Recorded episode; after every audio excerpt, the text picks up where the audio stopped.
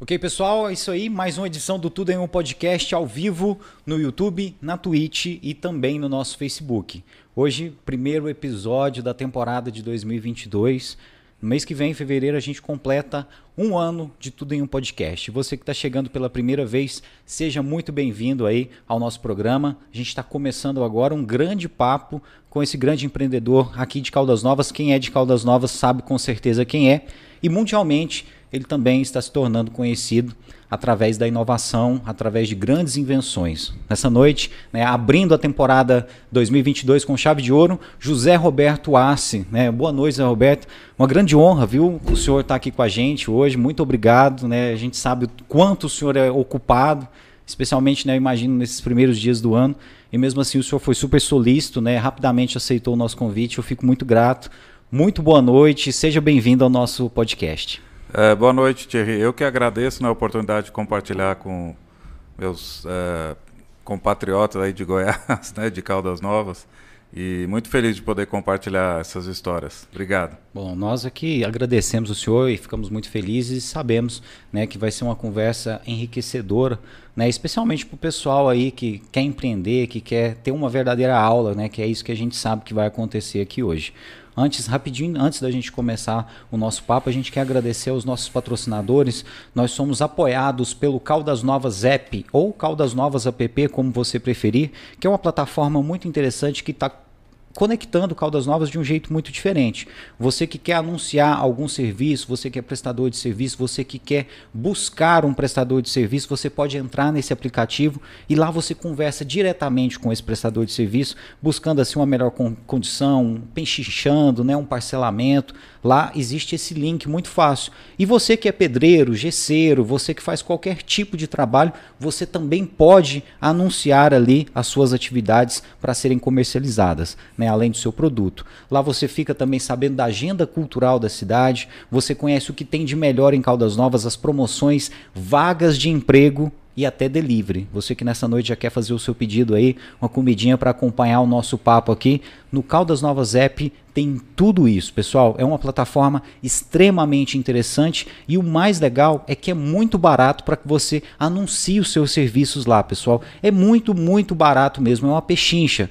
Na primeira vez que você fechar um orçamento, você já vai recuperar aí cinco vezes mais do que você investiu e você tem um plus, né, de é, como que eu vou dizer, de funcionalidades baixando esse aplicativo e anunciando. Você, por exemplo, que tem uma empresa, você anuncia o seu trabalho lá, você tem aí as vagas de emprego da sua empresa anunciadas de graça. É muito interessante. Vamos agradecer então os nossos amigos do Caldas Novas Epre, o Gabriel Barcelos, a Adriele Guerra, né? Parabenizá-los, né? São novos papais e mamães aí nesse ano, né? Chegar, chegou um novo filhinho, né? Salvo engano, é o Guilherme.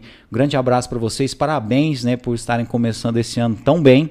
E vamos agradecer também a João Pedro Imóveis. A João Pedro Imóveis é a nossa parceira também. E aqui em Caldas Novas, se você quiser fechar negócios imobiliários com qualidade, credibilidade e tradição, é na João Pedro Imóveis. A imobiliária fica na Avenida Orcalino Santos, a rua da Prefeitura, ao lado do Shopping CTC. E lá o João Pedro Vieira e toda a sua equipe estão preparados ali para apresentar para vocês melhores, as melhores opções para você comprar, vender ou alugar em Caldas Novas. Agradecer muito João Pedro Vieira, toda a sua equipe, muito obrigado e que 2022 seja um ano de ótimos negócios aí para vocês, viu?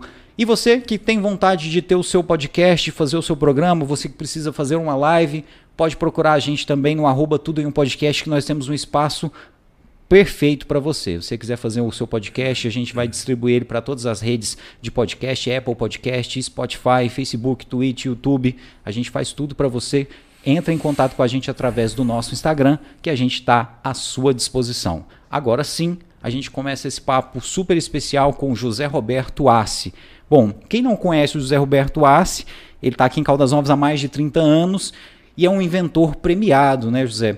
Conta pra gente, José, é, a sua chegada em Caldas Novas e como que você se descobriu, né, esse inventor que hoje é premiado e reconhecido internacionalmente. Mais uma vez, obrigado e boa noite. Ah, eu que agradeço, Thierry. Bom, a gente, eu, eu vim aqui uh, trabalhar primeiro na Nomura Brás, que eu me formei em agronomia e eles tinham um projeto uma, uma fazenda grande do agro aqui com 10 mil hectares, um projeto de desenvolver o pacote tecnológico para Goiás. Então isso me atraiu muito, porque eu sempre gostei muito de inovação, tecnologia, e na época, em 87, 88, 89, a gente testou e aplicou algumas tecnologias que só 10, 15 anos mais tarde seriam viriam a ser aceitas, né? É o espaçamento reduzido do milho, a plantio direto, adubação a lanço, né? Algumas dessas tecnologias. E depois eu fui trabalhar na Pioneer Sementes como representante e aconteceu um problema muito sério. Em 96, eles tiveram um problema muito sério de qualidade. Então a semente perdeu muita qualidade e nós tivemos que trocar a semente bem no início, um pouquinho antes do início do plantio. Era no mês de setembro. E isso gerou um estresse muito grande, sabe? Eu cheguei a trabalhar 15 dias seguidos, direto, trocando semente, regulando plantadeira. O que a gente fazia com bastante antecedência, teve que fazer meio em cima da hora. E aí eu cometi um erro, né? um erro bem grave, né? que eu fui regular uma plantadeira e a semente estava chegando naquela hora, que tinha sido trocada, e o cliente do meu lado puxando o assunto, isso me desconcentrou e eu regulei errado a plantadeira e ficou mal plantado 110 hectares. Uh, por sorte, era um pivô central e depois a, área restante eu consegui corrigir. Mas uh, eu senti uma dor muito grande. Eu me lembro direitinho, eu dirigindo minha caminhonete na Chapada de Catalão, na época, e sentindo uma dor muito grande, porque eu era muito caprichoso, muito carinhoso com os clientes, né, querendo atendê-los e eu fiz aquela burrada, né? E mesmo não sendo assim, é, sendo por causa de estresse, né? Dessa, desse problema, isso me, me doeu muito. Só que aí, o que foi legal, Thierry, foi que eu falei, ah, eu aceito a dor, né? Eu, eu aceito e quero sentir ela bem fundo, só que eu tenho que ter um lucro nisso aí, né? Essa dor tem que ser uma alavanca para alguma coisa maior. E, e aí, uh, em outubro, acabou o plantio, em novembro eu resolvi pegar um dosador de sementes e levar para o fundo da minha casa, em Catalão, e, e, olhar, ver como que eu poderia melhorar aquilo. E em 45 dias eu desenvolvi um novo dosador. É uma história longa também, apesar de ser só 45 dias, né? E alguns meses depois eu abri a JAC, né, em, em agosto de 97. E de lá para cá a gente tem investido bastante nessa área de pesquisa e desenvolvimento. Bom, e, é, isso aí foi em 97 que você fez esse desenvolvimento nos 45 dias. Isso. Zé, eu fico impressionado pelo seguinte, não tinha impressora 3D nessa época, como é que é? Foi tudo manual mesmo? Foi meio assim, artesanal? Olha, foi bem artesanal, nós não tinha dinheiro, por exemplo, em vez de comprar um motor elétrico para girar o dosador, eu mandei fazer uma, um manual. E a minha esposa girava o negócio e eu olhava para ver se o dosador estava performando, né? Então era bem assim, só para você ter uma ideia, aí eu precisava de um apoio de engenharia. Aí conversei com meu pai em São Paulo e eu gravei alguns vídeos, né, com, com a filmadora da época, né? E mandei para ele, e ele falou: "Ah, eu acho que eu tenho alguém para te indicar aqui". Aí eu fui de ônibus para São Paulo, não era tão simples assim, né? E cheguei lá, o meu pai me apresentou para um, uma pessoa que eu já conhecia, era um, um, um, filho de um amigo dele, que é um engenheiro mecânico muito bom. E ele depois até ele me, me falou, falou, ó, quando eu vi o seu equipamento e o que você falou, eu não sabia se eu te punha numa num hospício ou se eu dava crédito, né? Mas ele deu crédito e foi engraçado que ele chegou e falou assim, olha, eu acho que o problema está aqui. Então ele me ajudou muito. Eu fui atrás e ele me ajudou. Aí eu voltei e, e solucionei o problema e nós lançamos nosso primeiro produto, que é o disco com rampa, né, que é um disco patenteado e que gerou milhões de toneladas é, de alimentos para o mundo todo. Né? Então, é, você tem que ter fé, tem que buscar as pessoas que podem te ajudar e não pode ter vergonha também, não. Né? Porque não é, não é não, assim, a gente tem que ter um pouco de cara dura, né, Thierry? O seu pai era professor da USP? É, meu pai era um engenheiro, uma pessoa ele foi um menino prodígio, né? Ele nasceu em Manaus e ele veio estudar em São Paulo e foi um engenheiro brilhante e acabou sendo professor da Escola Politécnica da USP, né? E na USP o senhor se formou também? Eu me formei na USP em agronomia. Em agronomia. Né? É. Engenheiro agrônomo. Isso. Bom, no caso, né, a, a, primeira invenção, o senhor falou, é o dosador com rampa que chamava. Isso, é o disco com rampa. É um disco que é você coloca nos dosadores e ele dosa a semente. Ele é a alma do dosador. Né? Isso é na época da Apolo Agrícola? Isso, a empresa começou como Apolo Agrícola, depois ela passou a chamar JAC por causa da expansão internacional, porque o nome Apolo não seria aceito internacionalmente, porque é um nome muito comum, né? Então nós buscamos um nome que fosse é, antes da expansão internacional, né? Que ele fosse único para que a gente pudesse ter um nome único globalmente, né? É que eu me recordo da Apollo ali perto da gráfica criativa, mas era bem mais modesto, né, José, ali naquela época, né? Aquele, aquele momento ali perto da gráfica criativa. É, ali, ali eram 700 metros quadrados, né? E hoje nós estamos numa área de 50 mil metros quadrados, né? Com... Bom, José, é, nesse período aí que você criou esse dosador, você recebeu um prêmio, né? Algum tempo depois, né? Mas é, das mãos na época da presidente, da época da presidente da República, de inovação tecnológica.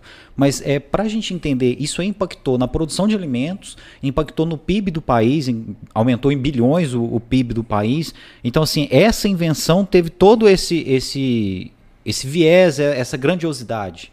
Olha, uh, obrigado pela pergunta, Thierry, porque eu me orgulho muito assim dessa desse prêmio, desse produto porque ele nos representa, sabe? Porque ele é um, é, o que, qual que é o prêmio que eu ganhei? Eu ganhei o prêmio FINEP nacional como inventor inovador.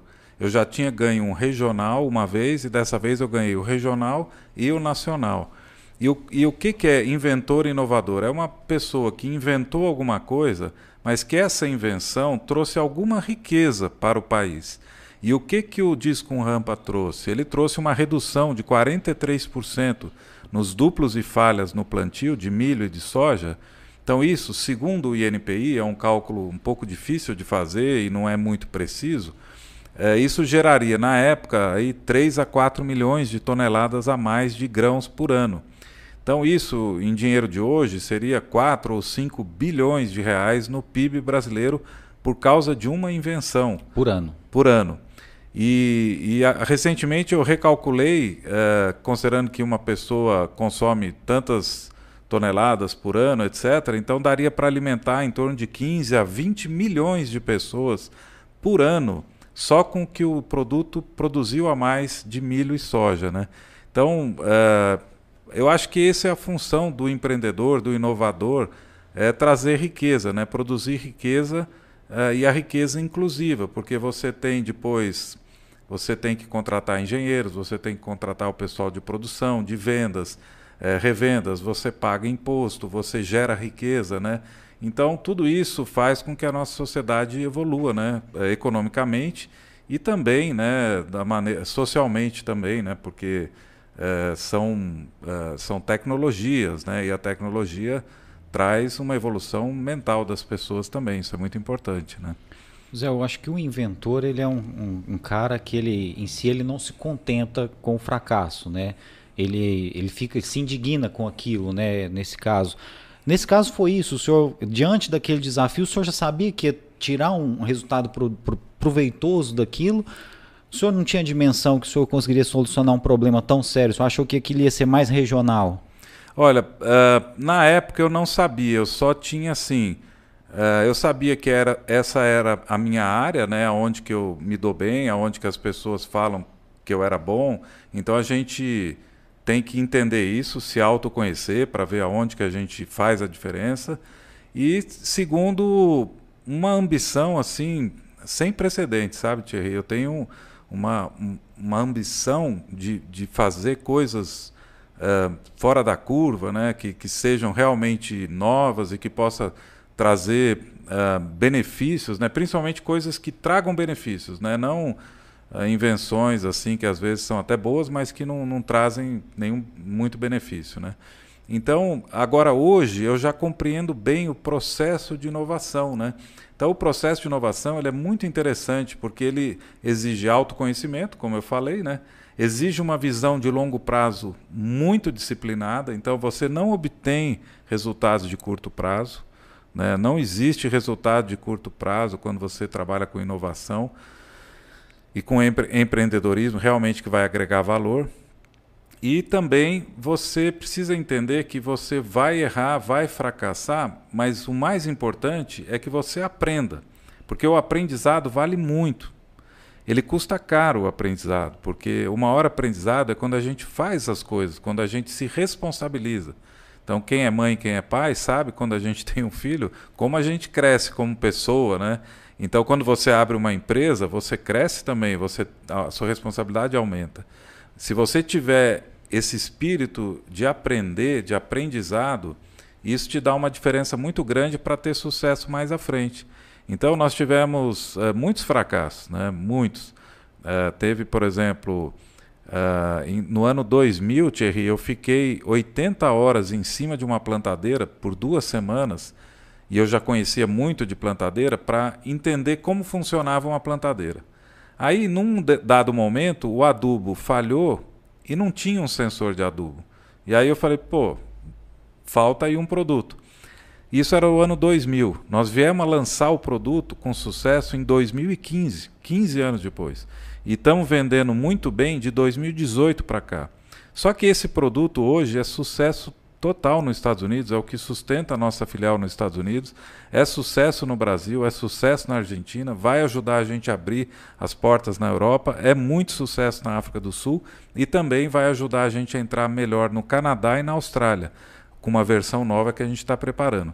Então, é, a gente precisa entender esse longo prazo. Né? Então, eu vejo muitos empreendedores querendo um resultado de curto prazo, achando que já conhecem o negócio profundamente, sem terem nem ao menos tentado é, e, e, tentar compreender melhor e, e aprimorar aquele negócio para depois de um certo tempo aí você realmente começar a obter resultados, né?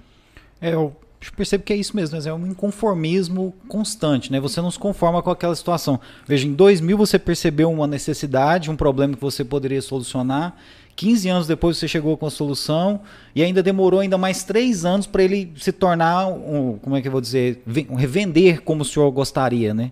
Eu vi numa entrevista o senhor comentando que nos Estados Unidos existe até um concorrente que é mais barato, mas que não vende tanto quanto o da JAC, justamente pela qualidade. É, isso é uma coisa também que a gente fica bem orgulhoso e é um sinal de que o Brasil pode inovar muito, especialmente no agronegócio ou aqui em Caldas Novas no turismo, né? Então, o nosso sensor é vendido lá por 250 dólares, né? E o sensor concorrente, que é de uma empresa gigante internacional de tecnologia, é vendido por 120 e nós temos 90% do mercado, né? Então, o agricultor americano ama o nosso produto e é super inovador, é um nicho de mercado, né? Não é um produto de volume muito alto, mas isso mostra, né? Isso me, eu aprendi. Eu falei, peraí, então tem espaço. E eu vou ser bem franco, sabe, Thierry, com bastante humildade, bastante simplicidade. Nós não estamos nos Estados Unidos para ficar em segundo lugar, não. Nós queremos ser a empresa mais importante de tecnologia do agronegócio americano. Não vai ser amanhã cedo, mas vai ser em breve. Então nós estamos, até brinco que a gente está quadruplicando o nosso time lá esse ano.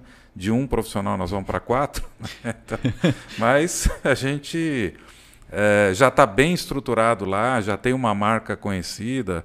Então acho que agora é, é continuar caminhando né, com, com, com fé, com visão de longo prazo, investindo em coisas realmente que tragam novos produtos. O ano que vem a gente já vai estar tá lançando um produto específico para a América do Norte, né, é, que a gente desenvolveu lá. Então, assim, é, a gente precisa achar o nosso espaço, né?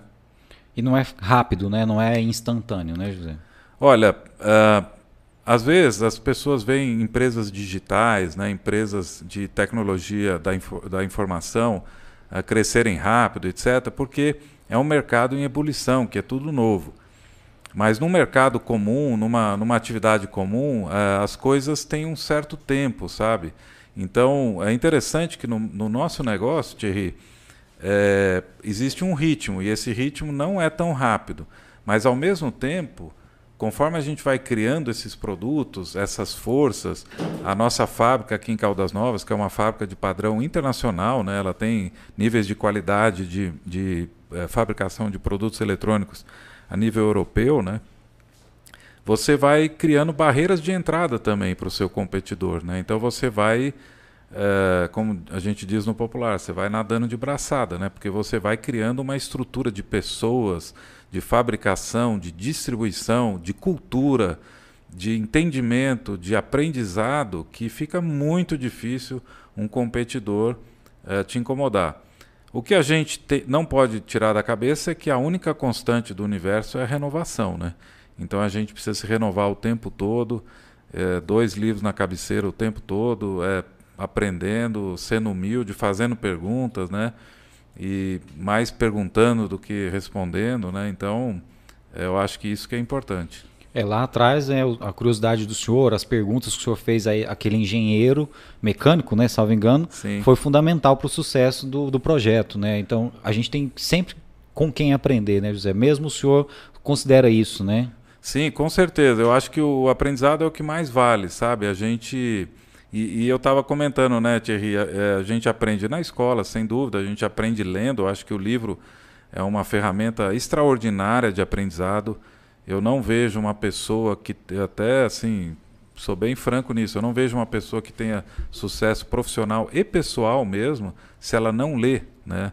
Porque a leitura ela te dá acesso a, a gigantes aí da, da humanidade e, e, faz o seu cérebro se movimentar de uma maneira positiva, né? Você coloca coisas boas na sua cabeça.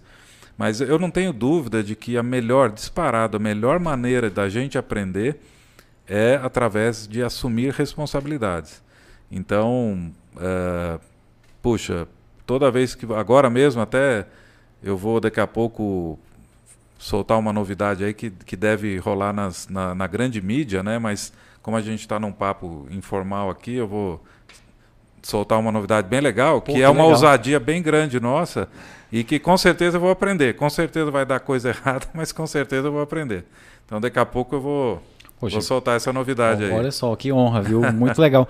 O que eu acho mais interessante, né, é, fazendo uma pequena pesquisa aí para a gente entender me melhor todo o trabalho que o senhor fez, é que o senhor sempre fala da questão do erro, né? E não se envergonha desses erros.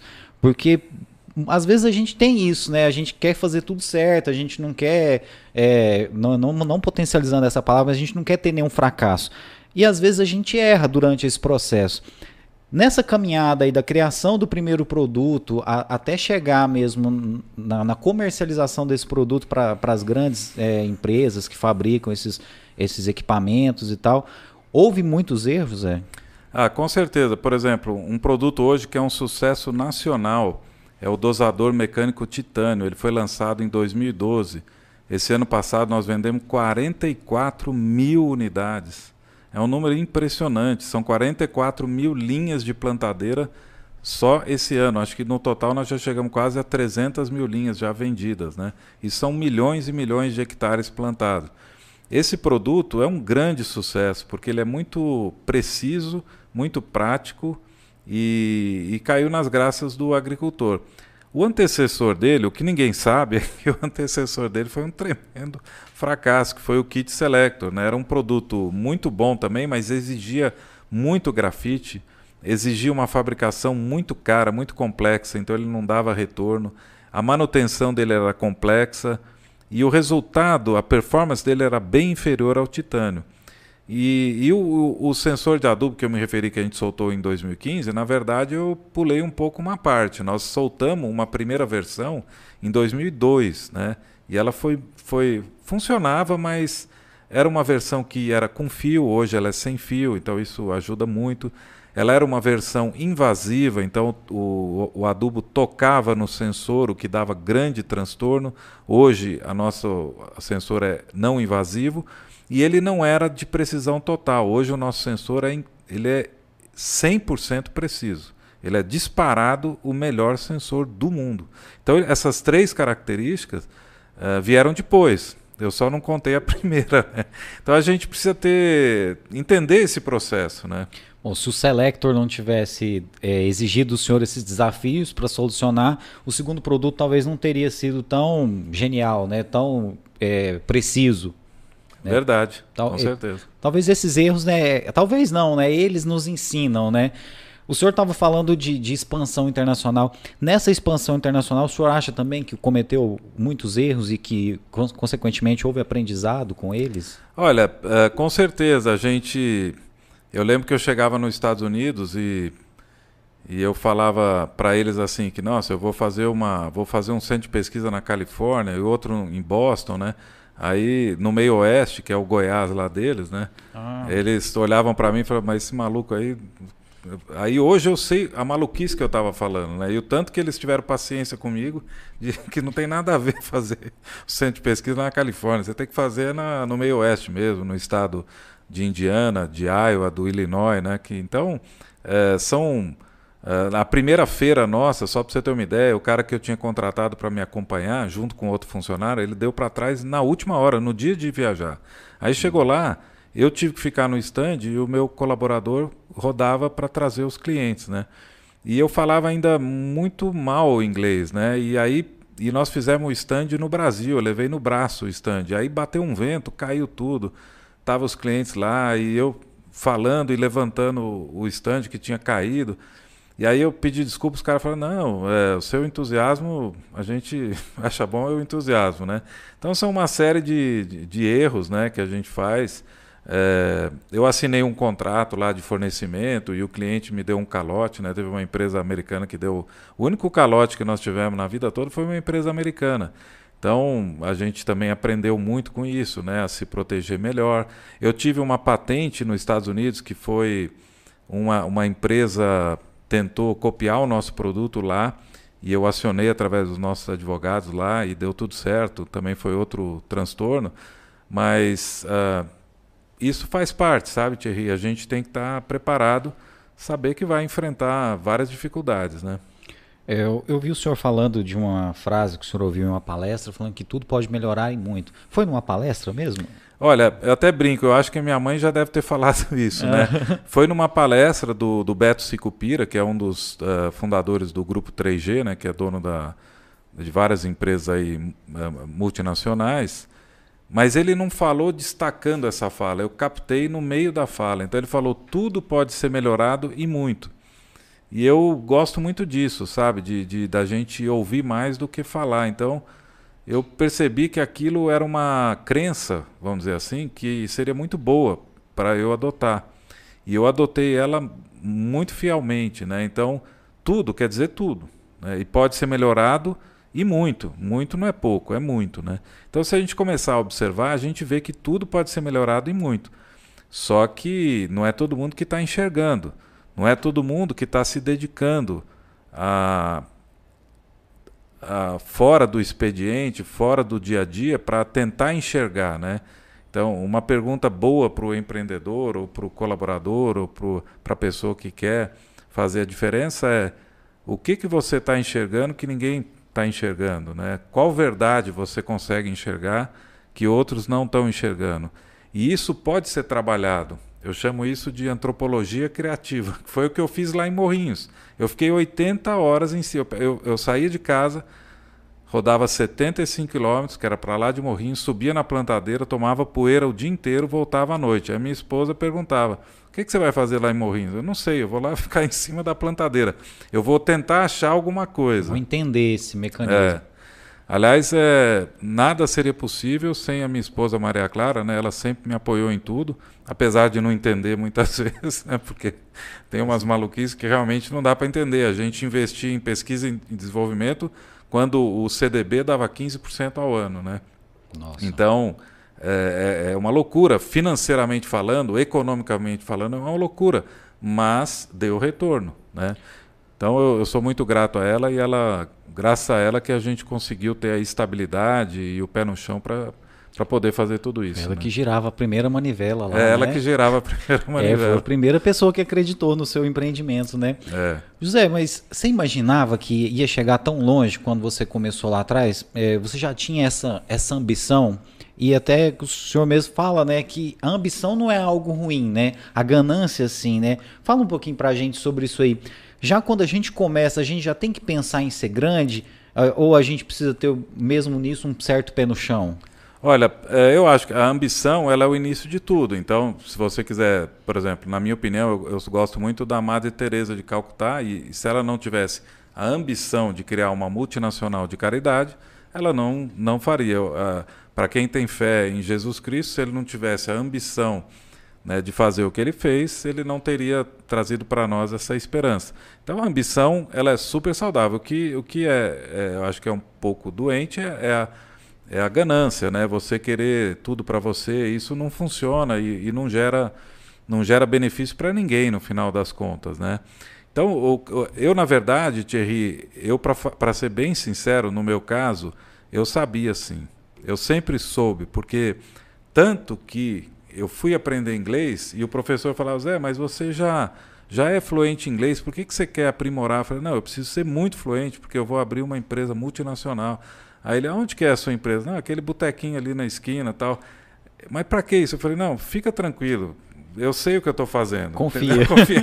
Porque mais à frente eu sabia que não ia ter tempo de aprender inglês. Então, quando a gente estava, uh, a empresa chamava Apollo, que você se referiu ali em frente à gráfica criativa, que eram mil metros de terreno, e a gente comprou um terreno de 5 mil metros, aí eu falei, não, não vou para 5 mil metros. Eu comprei um terreno de 50 mil metros, que é a nossa sede atual. E foi uma loucura isso, mas é aquele negócio. Eu sabia que nós ia. E hoje nós estamos construindo ali, já vamos chegar a 15 mil metros de área construída. Então, é, se você rezar para chover, você tem que levar o guarda-chuva, né? Então a gente sempre soube disso, né? Eu sempre eh, tive essa intuição. Mas eu acho que é um caso pessoal meu. Você não precisa saber exatamente onde você vai chegar. O importante é que você tenha as boas ferramentas, faça as boas práticas. É fazer o bem, é ser muito honesto. Hoje eu te falo que a coisa que mais dá retorno para uma empresa é ser honesto. Honesto no sentido não só com o numerário, sem dúvida nenhuma, né? O numerário é o primeiro ponto que você deve ser extremamente honesto e respeitoso com o numerário público, o numerário de, das outras empresas, o numerário da sua empresa, mas principalmente ser honesto para aceitar as coisas que você não é capaz de fazer e que outros podem fazer. Ser honesto de reconhecer que um concorrente às vezes está melhor posicionado naquela situação e você não deve ficar uh, jogando pedra no concorrente, mas buscando o seu espaço, né? Então, uh, são, uh, são parâmetros, né? são valores, né? o valor do mérito, né? de você dar mérito a quem tem mérito. Inclusive, eu, dentro da empresa hoje, tenho uma função bem diminuta, né? Eu tenho função mais expansão internacional, de novos produtos, mas o resto tem muita gente boa, muita gente jovem, né? Como o Leonardo Vieira, que é o atual diretor da empresa, né? o Almir, que é o, o, gerente da fábrica, né? o Sérgio, que é gerente de operações, o Ronaldo Marques, que é gerente de P&D, o Wellington, que é gerente de vendas, o Pedro, que é gerente de assistência técnica, enfim, eu, o Cielis Paulo, que é, é gerente financeiro, se eu estou esquecendo de alguém, me perdoa, mas são pessoas que são muito melhores do que eu nessas áreas, né? Então, a gente precisa dar espaço para essas pessoas para que a empresa, que é um organismo vivo, é um ecossistema vivo, que ela traga, faça a função que ela tem, que é trazer riqueza para a comunidade, e não é, luxúria e benefícios específicos para o fundador ou para os donos da empresa. Né? A gente tem que sonhar com a empresa crescer, e a nossa função é se doar para esse projeto. Esse eu acho que é o jeito que eu gosto de pensar, Thierry. O grande empreendedor ele tem que delegar. É, é necessário isso. Né? Ele, ele, tem que ter essa concepção que ele não vai conseguir fazer tudo sozinho, ele não vai abraçar o mundo. Olha, é, e o, o pior é, é, saber o momento, sabe? Porque eu não sou um bom gestor, sabe? Mas uh, teve uma época que, sendo de 0 a 10, nota 6 em gestão, ok. Mas hoje não dá. Hoje tem que ser nota 9. Eu não sou nota 9. Então mas qual é o momento, né? Porque também você não tem, haja dinheiro, né? Para você uhum. ficar contratando gente e botando. Então, é uma arte, né? Mas, é, sim, eu acredito que sim, Thierry. É, dependendo da, da ambição de cada um. No meu caso, como eu sempre quis ter uma empresa multinacional, a gente trabalhou muito isso. Tanto que nós temos uma filial no Rio Grande do Sul, uma filial no Paraná, uma centro de pesquisa em São Paulo. Agora estamos inaugurando outro que eu vou anunciar daqui a pouco. Nós temos uma unidade nos Estados Unidos, uma unidade na Argentina. Então, assim, nós não temos nenhuma dificuldade em ter outras unidades. Por quê? Por causa desses valores de honestidade, transparência, mérito e de delegar e valorizar quem faz melhor do que nós. Zé, a gente está falando muito sobre empreendedorismo aqui e, por exemplo, existe também a pessoa que é CLT, que trabalha como funcionário, tem a carteira assinada, mas essa pessoa, ela dentro do emprego dela, ela consegue ter um olhar empreendedor, ela consegue fazer mais. O senhor que tem vários funcionários, né, que já deve ter passado por diversas experiências, o que, que o senhor fala para o cara que é funcionário, mas que quer crescer, que tem uma visão empreendedora ou que pelo menos deseja ter? Olha, eu acho isso perfeitamente possível, né? É, entra naquele ponto do autoconhecimento, né? O que que você sente que você pode fazer, né? E, e a gente como empresa, a gente gosta de ser um guarda-chuva para essas pessoas que às vezes não querem ter a própria empresa por alguma característica pessoal, por alguma uh, algum ponto que que às vezes a pessoa não se sente seguro, né? Mas ele pode se renovar. Na verdade, é, uma vez eu estava em Israel, né, na, na, Terra Santa, e vi um, um, cartaz que me chamou muita atenção na época. Eu até bati uma foto que era assim: a, a mudança né, é a única constante do universo. Depois eu mudei a frase para renovação é a única constante do universo. Então, nós como pais, nós devemos nos renovar como mães, né, como, uh, como filhos, né, como uh, irmãos, né, como empreendedor, como profissional, professor, uh, enfim. Uh, então a renovação, ela, eu acho que ela é uma, uma, algo que a gente deve buscar. Mas se a pessoa não tem a vocação empreendedora, que ela é muito peculiar, sabe, Thierry? Empreendedorismo é muito peculiar, porque é, exige uh, algumas uh, coisas peculiares, né? É, mas dá para se renovar e criar muito valor dentro da companhia. Hoje, ano, esse ano passado, nós lançamos um produto, é, o Júpiter, que vou falar assim muito modestamente também, mas depois de muito esforço, foi um produto que a gente começou a, lançar, a trabalhar nele ah, há oito anos atrás, mas ele começou realmente a, a tomar corpo há três anos, de três anos para cá. Ele é disparado o melhor dosador de adubo do mundo, em todos os sentidos. Na dosagem entre dosadores, na dosagem ao longo do, do perfil do, do solo, é, na fabricação, na praticidade, ele não exige nenhuma ferramenta para você abrir ele e fazer manutenção. Eu vi o vídeo do senhor montando. É, cê, é, tem o um vídeo no meu Instagram, quem quiser checar.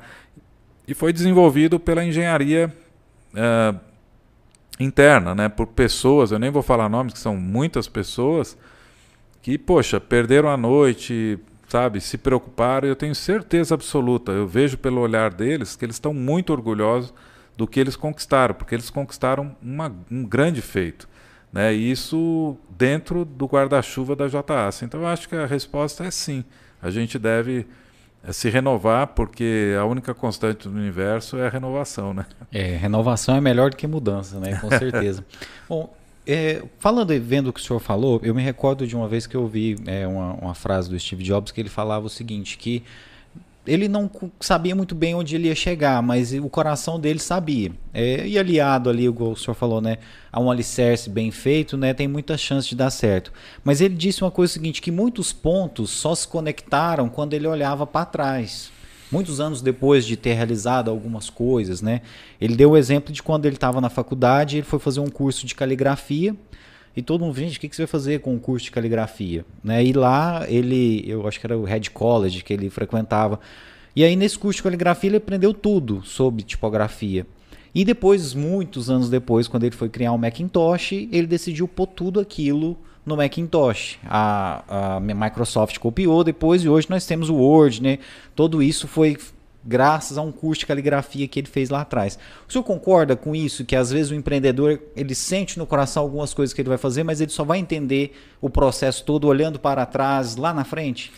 Ah, eu com certeza. No meu caso aconteceu até uma coisa similar, claro, guardadas as proporções, mas eu gosto muito de música, né? Música clássica. Eu queria ser músico, né? E, e meu pai ele nesse sentido sou muito grato a ele porque eu fiz um ano de agronomia daí eu deixei a agronomia para fazer música.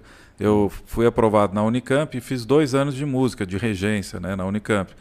E só que aí meus amigos se reuniram e falaram assim, como músico você é um ótimo agrônomo né? Então volta lá para agronomia que você não tem jeito para isso não E, mas meu pai me apoiou pra caramba, porque eu levava muito a sério, estudava 12 horas por dia e tal, e vi que realmente faltou talento, né? Faltou ouvido absoluto, memória fotográfica, coisas que são essenciais para um maestro, né?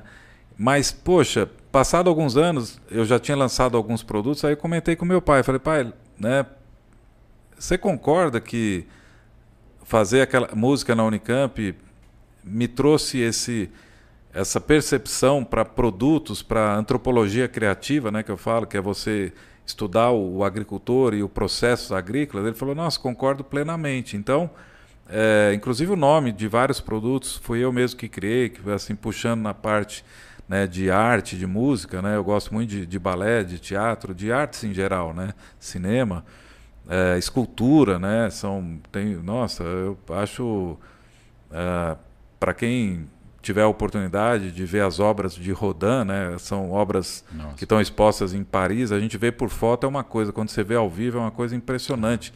A, a, a energia que tem naquelas esculturas, né? Então eu acho que eu acho que sim, tanto que a missão da JAC, né, é criar os melhores produtos do mercado e que sejam considerados obras de arte pelos agricultores. Então, de certa forma, eu acho que a música me ajudou bastante, né? Inventar e compor, né, de um jeito diferente, né? É uma é. composição, né? Que o senhor está fazendo, né? Até dar um nome é como se dá um nome a uma música e tal, né? Olha, fazer um pequeno parênteses aqui para agradecer todas as pessoas que estão acompanhando a gente através do YouTube. Mandar um abraço aqui para o Rafael Haylor, salvo engano, né? não, sei, não sei se é assim mesmo que se pronuncia. A Naftali, o Elson Rezende, o Elson que daqui uns dias vai começar um podcast aqui, ele e o Giliard aqui no, no, na nossa estrutura também. Um abraço para o Elson, para o Giliard. Mandar um abraço aqui pro Grafite Oficial. Grafite tá falando que eu me contrata. Eu acho que é para você, viu, Jotas? É, o Grafite, ele é músico também, sabe? Mas trabalha pra caramba aí na cidade. Ele também é músico, mas também rala muito. Um abraço para você, Grafite, valeu. É um grande produtor musical aqui da cidade. A Naftali falando que é sempre uma aula. Um abraço pro Evandro Alcântara acompanhando a gente. O, o Elson está comentando aqui que o fracasso faz parte do processo, né? os erros fazem parte, né, José? Não tem como, né? Ah, que Marçal Cristino está falando, entrei há poucos dias para a família JAC e realmente é uma empresa de primeiro mundo. Me sinto como se estivesse novamente nos Estados Unidos. A Sandy Machado falando que eu sempre, sempre quis conhecer um pouco mais sobre a JAC, estou amando o programa. Carlos Antônio de Oliveira mandando um abraço aqui para gente, a Naftali. O Elson Rezende falou o seguinte, olha, eu vou perguntar isso para ele quando eu for falar, quando ele for falar conosco, mas a pergunta para ele é como foi conseguir network e qual foi a importância para a JAS? Como é que foi esse network aí, esse primeiro momento que o senhor colocou o pé no exterior? Pergunta o nosso amigo Elson Rezende. É, é, é, uma das iniciativas que eu, que eu tomei foi, foi fazer um programa lá em Boston, né? Que eu é, acabei estudando três anos é, presencialmente era um mês por ano em Boston, então eu conheci muita gente, uh, aprimorei o inglês, entendi como os americanos uh, faziam negócio, né? Mas uh, basicamente foi, por exemplo, o, a primeira pessoa que eu contratei lá, até isso aí é um, é um, segredo, tá? Não conto para ninguém não, só vou falar aqui. Tá. Mas eu, eu, na verdade, eu falei, mas gente, quem que eu vou contratar nos Estados Unidos? Qual é, critério uh, que, que eu vou é, usar, é, critério, né? network, eu vou ligar para os meus... Eu tinha já alguns conhecidos e tal, e vou falar o quê, né? Eu não podia pagar quase nada e precisava de um cara super top. Olha o problema. E inglês. E eu falei, bom, vamos para cima, né? Por sorte, eu tinha ido numa feira, eu fui numa, na primeira feira para ver se a gente tinha mercado em 2015, e aí naquela feira eles me falaram de uma outra feira que ia ter duas semanas depois, e eu achei interessante. Então eu voltei para o Brasil e duas semanas depois eu voltei para os Estados Unidos e fui para aquela outra feira. Nossa. Porque eu, eles falaram que seria interessante. Nessa outra feira, eu vi um cara na, na Case, que é uma empresa grande do agronegócio, é, já era um senhor de idade, e ele estava. Ele, ele entendia muito de agricultura. Então eu encostei nele e nós ficamos conversando, né? Tá bom. Aí eu vim para o Brasil e falei, putz, aquele cara, ele deve ter ele falou que ia se aposentar, ele seria uma, uma boa, né? Aí eu mandei mensagem para ele, é, como se eu tivesse nos Estados Unidos, eu estava no Brasil. Aí eu falei assim, pô, eu estou passando no Illinois, aí em Bloomington, onde você mora, vamos tomar um café tal? Ele, não, eu estou em Indiana, só semana que vem. Ah, então semana que vem eu estou passando de volta, mas eu estava no Brasil. Aí eu saí do Brasil, fui lá só para fingir que eu estava passando lá e tomar um café. E aí eu falei, não, eu me aposentei, abri minha empresa de consultoria. Tá? Falei, ah, você não quer me ajudar? Pelo menos 10 dias por mês, porque nos Estados Unidos você pode contratar, né? Por... Aí ele pediu X, eu ofereci, eu falei, olha, eu não dou conta, cara, é dólar. Eu ofereci 50% do X. Ele olhou para mim e falou, quer saber? Tô dentro. Aí ficou dois anos e meio com a gente. E Cara, abriu portas. Não, e abriu portas. Dali foi abrindo, sabe? E, assim, o americano também ele valoriza muito o empreendedor, né? É, ele, ele valoriza muito porque ele sabe, isso é verdade, né? O conceito que o Brasil tem do empreendedor é de um cara ganancioso que quer tudo para si, que fica andando de carro novo, e eu acho que não é nada disso, né? O empreendedor, na verdade, ele é o cara que gira a economia. E é por causa do empreendedor que nós temos vacina, inclusive. Não é o cientista. O cientista foi, pode ter um cientista empreendedor, mas quem fez a vacina foi o empreendedor e não. Se não foi... colocar dinheiro naquela não, pesquisa, não vai. Colocar né? dinheiro e colocar risco, né? E colocar e puxar a galera, né? E falar, vamos fazer essa vacina em um ano. Então, é... hoje nós temos energia elétrica por causa dos empreendedores, nós temos antibiótico por causa dos empreendedores, não é por causa do Estado, não é por causa concordo, do governo, né? concordo. Né? é por causa do empreendedor. Então, é, ele tem que ser valorizado da maneira adequada. Né? Existem empreendedores que são mais antiéticos, tudo bem, mas isso em qualquer profissão existe. Né? Então, essa é a história do network. Né? Muito interessante. O, o empreendedor, às vezes, ele tem que criar algumas oportunidades, igual o senhor criou, né? Falou, olha, eu estou passando aí para tomar um café. e às vezes, é, é, igual eu vi o, o, o Tiro Lipa uma vez contando num podcast, ele falando que ele arrumou um esquema lá para dar uns iPhone pro, pro Neymar. E aí, através disso, aí ele ficou muito conhecido. Ele fez amizade com o Neymar. Ele conhecia um cara que vendia iPhone. E aí ele mandou uma mensagem pro Neymar, falou, olha, você não quer o iPhone novo? Não, eu falei, quero, tá, mas você grava um vídeo pro meu amigo aqui? Grava. Ele gravou o vídeo e mostrou pro amigo dele, falou aqui o vídeo do Neymar falando da sua loja, ó. Ele falou, o que que é isso? Mas é tantos iPhone. Ele pegou dois, mandou o restante pro Neymar. E aí, a partir disso, foi alavancou muito a carreira dele. Mas foi um risco, né? Ele criou uma oportunidade.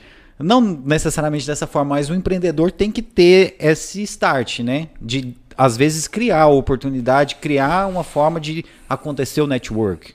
É, é que o nosso cérebro, ele, ele só dando uma explicação que eu acho que ele, ele sempre imagina o que, que vai ser a coisa.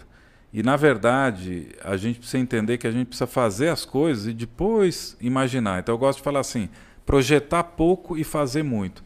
Então, aonde que esse rapaz ia imaginar que ia dar certo essa ação com o Neymar? Essa jogada, e aonde que eu né? ia imaginar que a minha? Então, a gente tem que imaginar menos e fazer mais. Mas o que é legal é que eu voltei na outra feira, né? Então eu, eu investi mais dinheiro, que não era, é, a gente nunca teve assim é, recurso para ficar, ainda mais em dólar, tal, né? Então é, aí uma hora dá certo, sabe? Então a gente, eu acho, o que eu gosto até da, da cultura americana, né? Você tinha até me perguntado antes do programa que país que eu mais gosto é o Brasil mesmo, né? Acho que todo país tem seus prós e contras, mas o que eu gosto dos Estados Unidos, acho bacana da cultura deles é que eles são fazedores de coisas. Então eles fazem muito e planejam pouco. Porque se você planeja só um pouquinho e faz um monte, aí você tem um monte de dado para planejar um pouquinho de novo. Aí faz mais um pouco. Aí planeja um pouquinho de novo. Agora a gente fica imaginando, ah não, eu vou lá, não vai dar certo, vai estar tá chovendo, aí acabou, né? Aí não, não dá. O americano tem realmente esse raciocínio assim simplista, é, de ser mais rápido, de tentar se é, ocupar menos com coisas secundárias? Tem esse raciocínio mesmo? É uma visão que a gente tem de fora aqui. É realmente dessa forma? Olha, eu acho que é uma cultura uh, bastante diferente, mas uh, só para você ter uma ideia, uh, para não, não me delongar muito assim, a gente tem uh, brasileiros na nossa equipe e a gente percebe que o brasileiro está mais motivado ainda, em, em, termos de motivação. Mas qual a diferença que eu penso no, dos Estados Unidos e do Brasil? É, eu acho que é uma, é uma postura de, no Brasil de que a gente precisa é, do governo nos apoiar, o governo passar a mão na cabeça, alguém passar a mão na nossa cabeça para a gente fazer isso. E isso, na verdade, só atrapalha muitas vezes. Né? Então, nos Estados Unidos, é, eles são muito assim preocupados com a comunidade, com a caridade. Né? Se você tiver realmente dificuldade, se você tiver problema, por exemplo, de alcoolismo, de né, doença mental e tal, ele, nossa, eles te acolhem super bem. Mas, poxa, se você tem dois pés, duas mãos, cara, mesmo idosos, né? Se ele, até para o próprio idoso é, é, positivo ele se movimentar, dirigir um carro, andar, ir sozinho lá comprar um pão na padaria, voltar. Então isso é positivo para todo mundo. Eu acho que no Brasil existe muito paternalismo que acaba prejudicando bastante. E o que, que acontece, Thierry? Qual que é a grande diferença nos Estados Unidos? O trabalhador americano é mais eficiente? Não, não é não. É pelo contrário, eu prefiro os brasileiros. Mas lá nos Estados Unidos existe muita produtividade. Então, por exemplo, a última vez que eu fui para lá, eu cheguei a rodar num dia 10 horas dirigindo. Mas a estrada é tão perfeita que você põe no piloto automático e fica conversando, trabalhando, telefonando tal. Chega depois de 10 horas, você está novinho em folha. No Brasil, você sai, já tem um, um pardal ali, tem um, um, buraco a colar, tem um monte de coisa e, e só dá problema e, e então, a produtividade é muito baixa. Por quê? Por causa desse paternalismo. Então, eu acho que o Brasil, o tamanho do Estado tem que ser bem menor, uh, independente de quem seja o governante, se é municipal, uh, estadual ou federal. O Brasil tinha que ser uma federação, ou seja, os estados terem mais independência para poder ser mais rápido no atendimento da, das ansiedades da população. Eu acho que essa vai ser a diferença. Uh, e aí a gente vê, né, Thierry, uh, assim, uma, uma política de, de apadrinhamento, né, de, de, de muito ênfase na, nos privilégios e não permite que a sociedade se desenvolva uh, economicamente e as pessoas se desenvolvam. Então, para mim, essa é a grande diferença. Sabe? O senhor fala do paternalismo, seria, por exemplo, esses incentivos fiscais, etc. É, o que, que o senhor pensa sobre isso aí? Incentivo fiscal, essas coisas? Ó, te dou um exemplo típico. Nós temos mais de 80 patentes. A JAC, em três anos ou quatro anos, ela vai estar entre as 10 empresas brasileiras que mais depositam patentes no mundo todo. Isso que você está falando, sabe quais, quem estão entre as 10? A Unicamp, a Petrobras e vai estar a JAC lá. E nós nunca pegamos Caramba. nenhum centavo de incentivo fiscal e nunca vou pegar. Por quê? Porque é lento, é trabalhoso, é burocrático, não tem a velocidade que a inovação precisa. E a inovação dá retorno.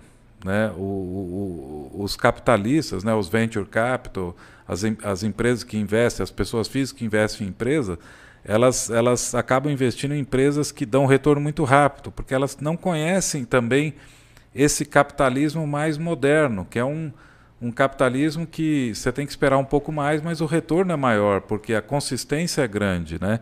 Então, na verdade, é um problema de conceito, sabe, Thierry? Eu acho que e aos poucos a gente tem que ir educando vocês, jovens aí, com podcast, vocês têm que trazer gente que possa falar disso, para que a gente vá mudando a nossa sociedade nesse sentido, né? Com certeza, é, é essa nossa intenção, inclusive.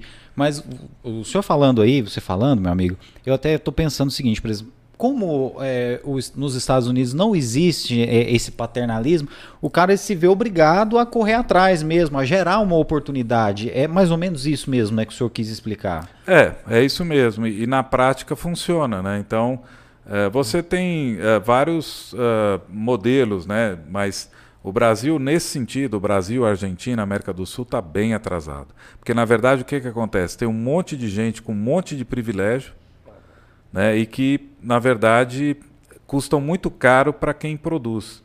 E aí a, a eficiência, a, a, produtividade é muito baixa. Né?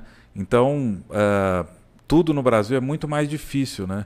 Então, isso acaba gerando uh, uma produtividade menor e daí a, a, produção de riquezas que tem que pagar ainda os privilegiados. Né? E os privilegiados são desde. Uh, profissionais que estão em, em, em, cargos que não produzem nada, né, que na verdade não, não trazem nenhum benefício para a sociedade, até público, é corrupção, salários, é, né? exato, é, é, pessoas que são contratadas para apoiar politicamente um ou outro, né, essa bandalheira, né, que é uma vergonha nacional e que a gente deve uh, primeiro se comportar diferente, depois cobrar, né, para que isso aí mude, principalmente dentro da nossa casa dentro da nossa empresa, porque como eu falei, o que mais traz riqueza no mundo é a honestidade e o espírito de comunidade. Isso aí você pode ver na Europa, nos Estados Unidos, em qualquer país, no Canadá, que é um país um pouco mais. É, com um Estado um pouco mais forte, mas também é o mesmo incentivo ao empreendedorismo, à inovação, a você se virar, onde que dá para você se virar, aonde você precisa de ajuda, tudo bem, né? aí você recebe. Quando o senhor fala de produtividade, é da produção de um modo geral, não estamos falando só da produtividade do trabalhador, né? Por que, que o senhor disse que gosta mais do perfil do trabalhador brasileiro? Ele, ele por não ter, talvez, a condição social mais cômoda que existe nos Estados Unidos, ele batalha mais, é isso? Explica pra gente. Olha, a gente também tem negócio no Canadá e nos Estados Unidos, né? É impressionante. No Canadá, chega a ter assim, os colegas de trabalho das empresas, eu percebo isso, porque tem empresa que presta serviço para nós, eles chegam a falar, oh, você não faz hora extra não. Ah, mas por que não? Não, porque aí você vai complicar a nossa vida. A gente só quer trabalhar aqui normal e, e, e dentro das entre as oito sai às cinco e não, não pode fazer mais que isso. E só que o, o, brasileiro ele quer resolver o problema, né? Ele quer se virar nos 30, ele quer mostrar a diferença, principalmente na área de vendas, ele quer fazer mais, né? Só que se você também ganha mais, você paga 60% de imposto para o governo canadense, que é um, é um país muito estatizado. Né? Uhum. Então isso é muito prejudicial, desestimula muito. Por isso que tem muito pouca inovação que vem do Canadá. Né? A inovação vem muito mais dos Estados Unidos, porque lá realmente é, você pode fazer a diferença. Mas lá também Uh, mesmo os nossos colaboradores americanos, é das 8 às 5 e eu não, só faço isso. Isso eu faço muito bem, mas aquilo eu não faço. E o brasileiro, ele se vira nos 30. Ele, ele, e eu mesmo, eu chego lá, eu subo em plantadeira, eu fico até de noite. Eu, eu, uh, então, para tentar criar a nossa cultura aqui da JAS, aqui de Caldas Novas, né, na empresa americana, né? Que é uma cultura de, poxa, nós temos que resolver o problema e não entrar às oito e sair às cinco, né? Lógico uhum. que tem que ter a, a contrapartida, né, para o colaborador, sem dúvida. Mas esse espírito de resolver o problema, o brasileiro realmente está muito na frente. Bom, que legal, né? A gente fica sabendo disso, né? É muito bom a gente conversar com alguém que, que tem um horizonte, né? Que foi mais ampliado que o da gente. A gente já vai liberar você, meu amigo. Vou só, só ler mais alguns comentários aqui rapidinho. É, o Nilson Nunes está falando que o José Roberto serve de exemplo, é muito motivador para quem está iniciando, escrevendo com muita propriedade a boa ambição e o quanto é importante a resiliência. É isso aí, Nilson, um abraço para você. Pericles falando é orgulho de fazer parte, eu imagino que ele é da família JAC. A Jéssica Fonseca falando que a JAC é pura arte. Olha, é aquilo que o senhor estava falando mesmo. Uh, olha, tem mais gente aqui, ó. É Jaque Santos sempre quis trabalhar na JAC, hoje tenho esse privilégio. A Naftali falando que a história é inspiradora. O pessoal é da Caldas Cup, um abraço para vocês. Douglas Assunção, nosso amigo. Júlio César perguntando aqui é, já vou fazer a sua pergunta, meu amigo. João Pedro também, parabéns ao entrevistado José Roberto e também pelo programa. A Débora Reis falando aqui, entrevista riquíssima. Um abraço para você, doutora Débora, obrigado. Uh, o Júlio está perguntando aqui como você vê a transformação da JAS em 2008. E explica para a gente e a gente já vai liberar você, meu amigo, só antes do senhor contar aquela novidade para a gente. Isso mesmo, olha, é, é, deve sair aí na grande mídia, a gente está aguardando até essa informação, mas Vou liberar aqui para você, Olha Thierry. só. É, porque a grande mídia gosta de exclusividade, né? Então talvez possa sair no jornal Valor Econômico ou na, na revista Exame, ou talvez até no Estado de São Paulo, na Folha de São Paulo, uma nota pelo menos. Com certeza vai sair em toda a rede de informação do agronegócio. É que a JAS vai inaugurar nesse primeiro semestre um centro de pesquisa tecnológica voltado para robótica e uh, veículos autônomos do agro. Em Maringá, no Paraná, são 30 vagas, a maioria engenheiros, né? Então, uh, nós vamos estar inaugurando um centro de pesquisa para desenvolver uh, equipamentos robóticos e autopropelidos e autônomos para o agronegócio nesse semestre. Né? Então, é mais uma. Vai dar certo? Não sei. A gente, eu visitei várias startups no Paraná, percebi que tem muita gente boa lá é, engenheiros, engenheiros de software, engenheiro eletrônico, mecânico. É um estado onde a, lavoura de soja e milho está quase dentro da cidade, então talvez muito filho de agricultor que é engenheiro vai trabalhar conosco. Então a gente vai fazer essa tentativa, né? Vamos aproveitar essa oportunidade. Com certeza vão ter alguns erros, Mas é uma grande novidade, porque eu creio que daqui a 4, 5 anos vai começar a sair produtos de lá que vão ser realmente mudar totalmente a maneira que a gente faz agricultura no mundo todo. Todos esses profissionais vão se concentrar em resolver problemas utilizando a robótica, utilizando é, o atendimento, ah, o controle remoto né, desses equipamentos, é isso? Exatamente, inteligência artificial, uh, né, uh, veículo autônomo, né, uh, automação da, né, da, de, de, equipamentos agrícolas, né, para que porque é a robótica, né, uh, os, uh, ter robô nas lavouras que possam fazer as atividades uh, independente de, da presença física humana, né? Essa é a ideia. Bom, José, é, uma última coisa que eu queria perguntar para você. Eu vi um, um, grande empreendedor falando isso em uma palestra, né, o, o, Flávio Augusto, que ele é proprietário da WhatsApp, ele vendeu a WhatsApp, depois comprou a WhatsApp novamente, e ele falou muito isso, que quando ele vendeu a, a WhatsApp num negócio bilionário, né, uma empresa que ele começou, segundo ele, com dinheiro do cheque especial, ele era vendedor de uma empresa de curso de inglês, e ele abriu a escola dele, e depois ela se transformou numa grande rede, ele acabou vendendo ela para um grande grupo. E muita gente perguntou para ele, por que você desistiu e tal, tal. E ele estava falando justamente isso, olha, nos Estados Unidos eles não veem dessa forma. Eles veem que, olha, você pegou uma ideia, gerou valor, fez disso algo rentável e chamou a atenção de um grande grupo. E isso é louvável. Agora eu vou partir para um outro, um outro desafio. É, o senhor também pensa dessa forma? Ou o senhor tem um pouco mais de amor né, nessa questão? O senhor pensa que um dia a empresa pode ser vendida? Essa questão de empresa ser vendida ou de ações serem vendidas, isso aí não é desfazer do patrimônio? Como é que é? O senhor também compartilha desse patrimônio, esse pensamento perdão, do Flávio Augusto, de que a empresa ela não é eterna, a ideia ela não vai durar para sempre? Olha, uh, uh, eu, eu, acredito que sim. Eu acho que cada um tem que entender qual que é a sua missão, qual que é o, o que, que ele deseja com aquilo. Não tem nada errado de você vender né, a empresa, de, enfim, uh, fazer associações com outras empresas é, mas não é o caso da JAS. Eu explico por quê. É, eu, eu vejo a empresa JAS como uma gigante internacional, uma empresa de tecnologia brasileira que vai mostrar que, é, que o Brasil tem potencial para faz, fazer tecnologia e vai ter retorno nesse sentido. E a nossa visão, na minha opinião, né, com muita humildade, mas também depois de muitos anos de experiência, a nossa visão é a melhor visão do mercado. Por quê? Porque a JAS é uma empresa de tecnologia e é uma empresa independente, o que é uma novidade. Hoje só tem duas empresas do agro de tecnologia independentes, é a JAS e a Ag Leader nos Estados Unidos. Então, é, são empresas é, que têm essa capacidade de inovação por serem independentes, não estão ligados a uma John Deere, a uma CNH, enfim, a uma, uh, uma, uma, uma uh, Trimble, uma, uma empresa OEM que a gente chama, são montadoras internacionais. É, então eu acho que a gente consegue liderar esse mercado por mais 50, 100 anos. Né? Então eu estou preparando a empresa para isso.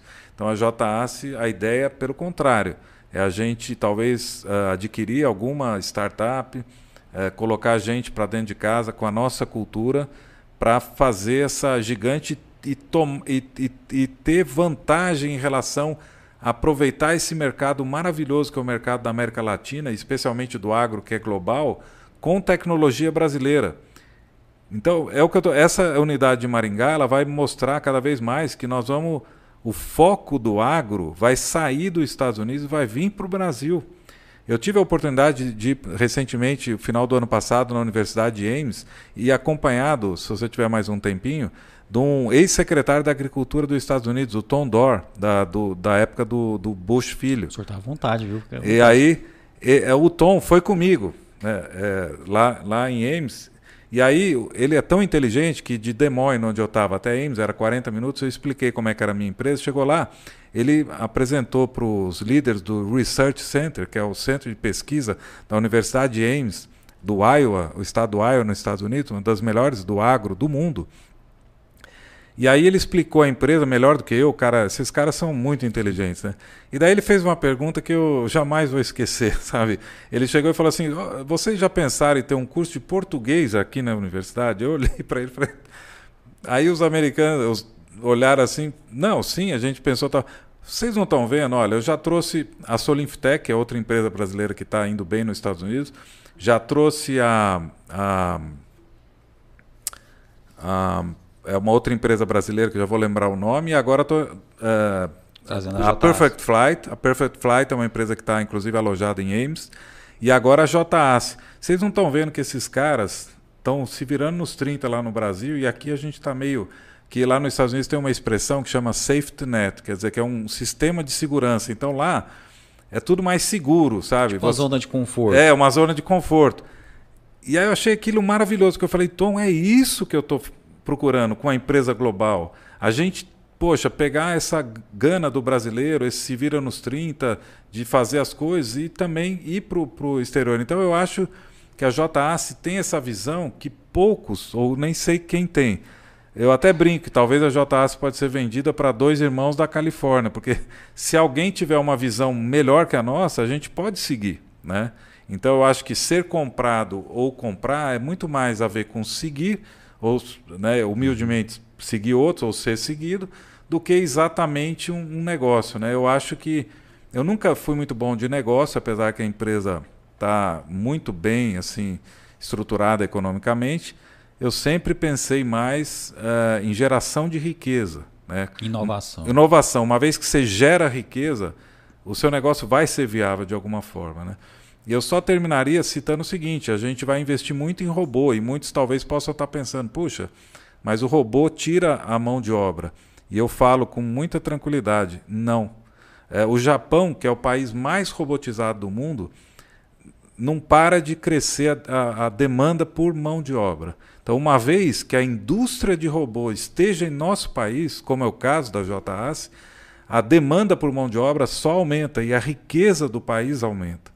Então, às vezes a gente pensa um pouco assim, tipo soma zero, né? E na verdade a economia, a vida humana é muito mais dinâmica, né? Como eu falei, tudo pode ser melhorado e muito. Então, o, robô não necessariamente, muito pelo contrário, pelos indicadores, desde que o robô seja inovado, fabricado aqui, ele gera mais emprego do que tira emprego. Então, essa é a mensagem né, do, do empreendedorismo que eu gosto. Não, com certeza, né? O, o agronegócio ele não vai parar de crescer, né? o mundo precisa se alimentar e com certeza a modernidade, né? a inovação vai ser parte presente nisso. Mas é uma pergunta que eu queria fazer, porque eu vi num vídeo o senhor falando que é, as inspirações do senhor quando foi criar a JAC era a, a Embraer Isso. e a, a, VEG. a VEG, né?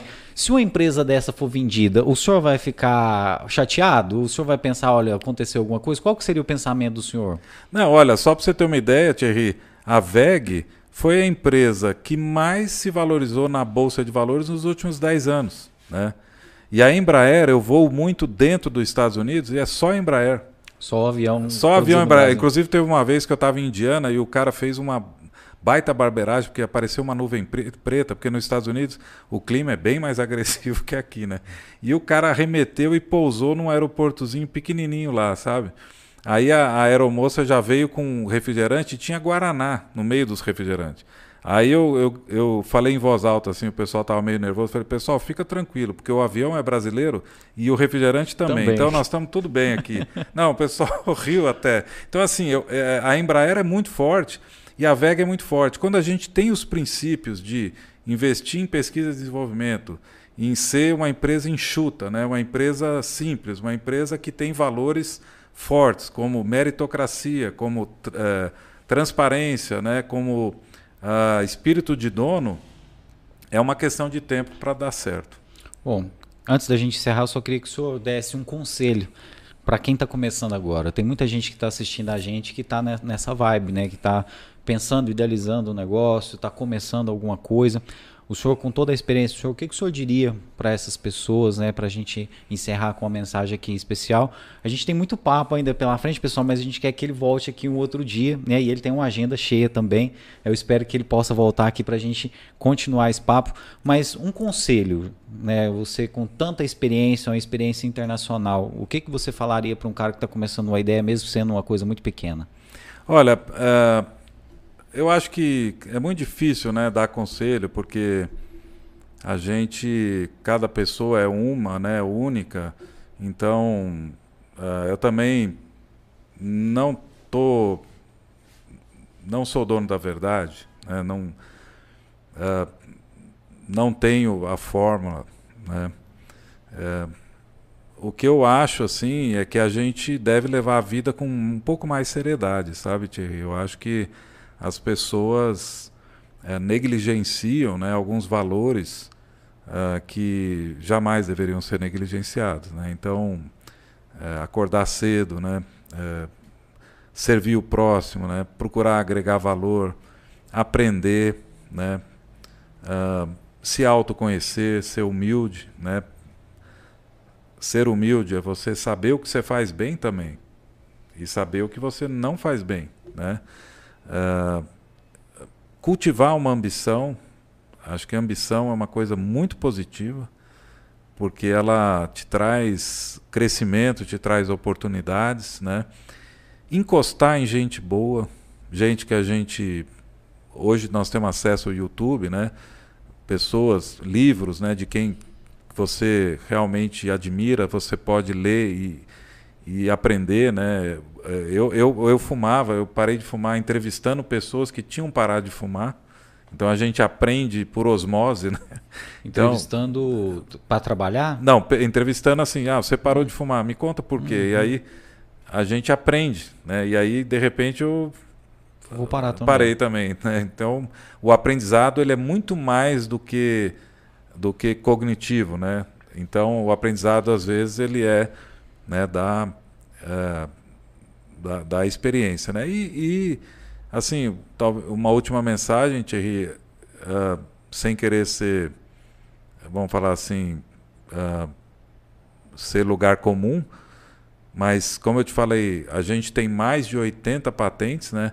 E quanto mais a gente pesquisa, mais a gente se aprofunda no conhecimento científico, mais a gente percebe a presença de Deus, né? Então, eu acho que a gente entender a presença de um criador, ser humilde e buscar aquilo que é o bem para a comunidade, com esses valores que todo mundo sabe, independente da religião, quais valores que são, isso é diferente hoje.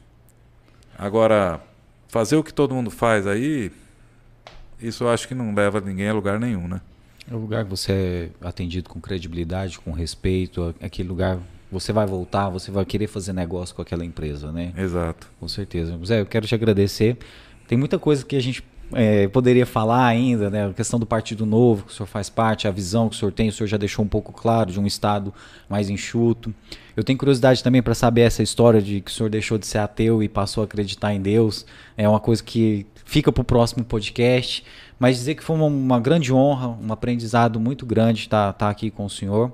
E em breve a gente vai ter um livro contando essa história aí, com mais detalhes.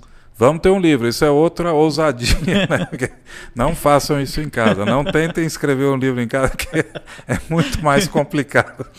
Mas eu, eu, vai sair, sabe, Thierry? Mas está. É, é, eu já cresci muito, já estava quase soltando o livro, voltou tudo para trás. Então, é o aprendizado, né? Como você falou, é o erro, o fracasso, a gente está. Mas eu quero deixar esse livro, eu quero dedicar ele para os meus bisnetos, né? E para a empresa daqui a 100 anos, né? Para explicar como começou e que valores que são importantes para nós, né? Sem querer ser o dono da verdade, nada disso. Acho que né, isso não, ninguém é, né? Mas compartilhando toda essa experiência, né? Com certeza. José, muito obrigado, viu? Sucesso para você, né? A gente fica muito orgulhoso dessa empresa ser de Caldas Novas, de estar tá empregando tanta mão de obra aqui em Caldas Novas, né? Que a gente consiga ter mão de obra qualificada cada vez mais para que você possa contratar cada vez mais pessoas aqui da cidade, né? Filhos ou que escolheram Caldas Novas para viver. A gente fica muito honrado mesmo, sabe, de ver um brasileiro lá fora levando o nome do nosso país. E igual o senhor falou, né, a aeronave é brasileira, né, a agricultura, né, os brasileiros estão comandando. Então a gente, né, aqui no Brasil, a gente tem que parar com essa síndrome de vira-lata, de achar que a gente é pior. Né? A gente tem muita coisa boa, a gente tem muita coisa para mostrar ainda e o futuro, né, pertence também a gente. Né? Obrigado, meu amigo. É, eu que agradeço, Thierry, e agradeço Caldas Novas, que me acolheu muito bem. Eu me casei aqui, né, sempre fui muito bem recebido. É, o goiano é muito acolhedor, né? E hoje até é engraçado, né? Eu, lá no exterior eles perguntam onde eu sou, eu falo que sou goiano, né? Então, porque eu tenho orgulho. Nasci em São Paulo. Nasci em São Paulo, mas eu, eu me considero assim Caldas Novense mesmo. Eu gosto muito aqui, fui muito bem recebido, né? E, e, isso a gente tem que ter gratidão, né? Sou muito grato. Meus dois filhos são goianos. Então, o que, que eu posso, né? eu torço para o Atlético Goianiense, então. Aí não tá em casa. Aí né? fechou, né? Olha, muito obrigado mesmo, meu amigo. Sucesso, viu? Bom, pessoal, amanhã na parte da manhã você já pode entrar no nosso Spotify, na Google Podcast, na Apple Podcasts, pesquisar lá tudo em um podcast, que já vai estar tá lá esse super papo aí com José Roberto Assi. Na sexta-feira a gente volta aí com o professor Rodrigo. O vereador professor Rodrigo vai participar aqui com a gente, contando principalmente por que ele não quis aceitar o cargo de secretário de educação né? Ele foi eleito para ser vereador, primeiro caso, né? Eu particularmente eu fiquei feliz dele não ter aceitado, né? Quem votou nele para ser vereador, acho que espera que ele continue sendo vereador. Mas ele vai estar aqui para falar tudo isso com muita propriedade, né? Então até sexta-feira, muito obrigado a todos vocês que acompanharam a gente até agora, né? O José Roberto ele tem uma agenda super cheia, mas a gente vai convidar ele para voltar novamente aqui muito obrigado. Agradecer a João Pedro Imóveis, agradecer o Caldas Novas App, a todos os parceiros que nos ajudam e vocês né, que assistiram hoje pela primeira vez o no nosso podcast, se inscrevam no nosso canal, nos ajude a levar essa mensagem cada vez mais longe. Muito obrigado. Obrigado, Zé. Obrigado, Thierry. Tamo Valeu, junto, meu amigo. Tamo junto. Até mais. Tchau, tchau, pessoal. Tchau.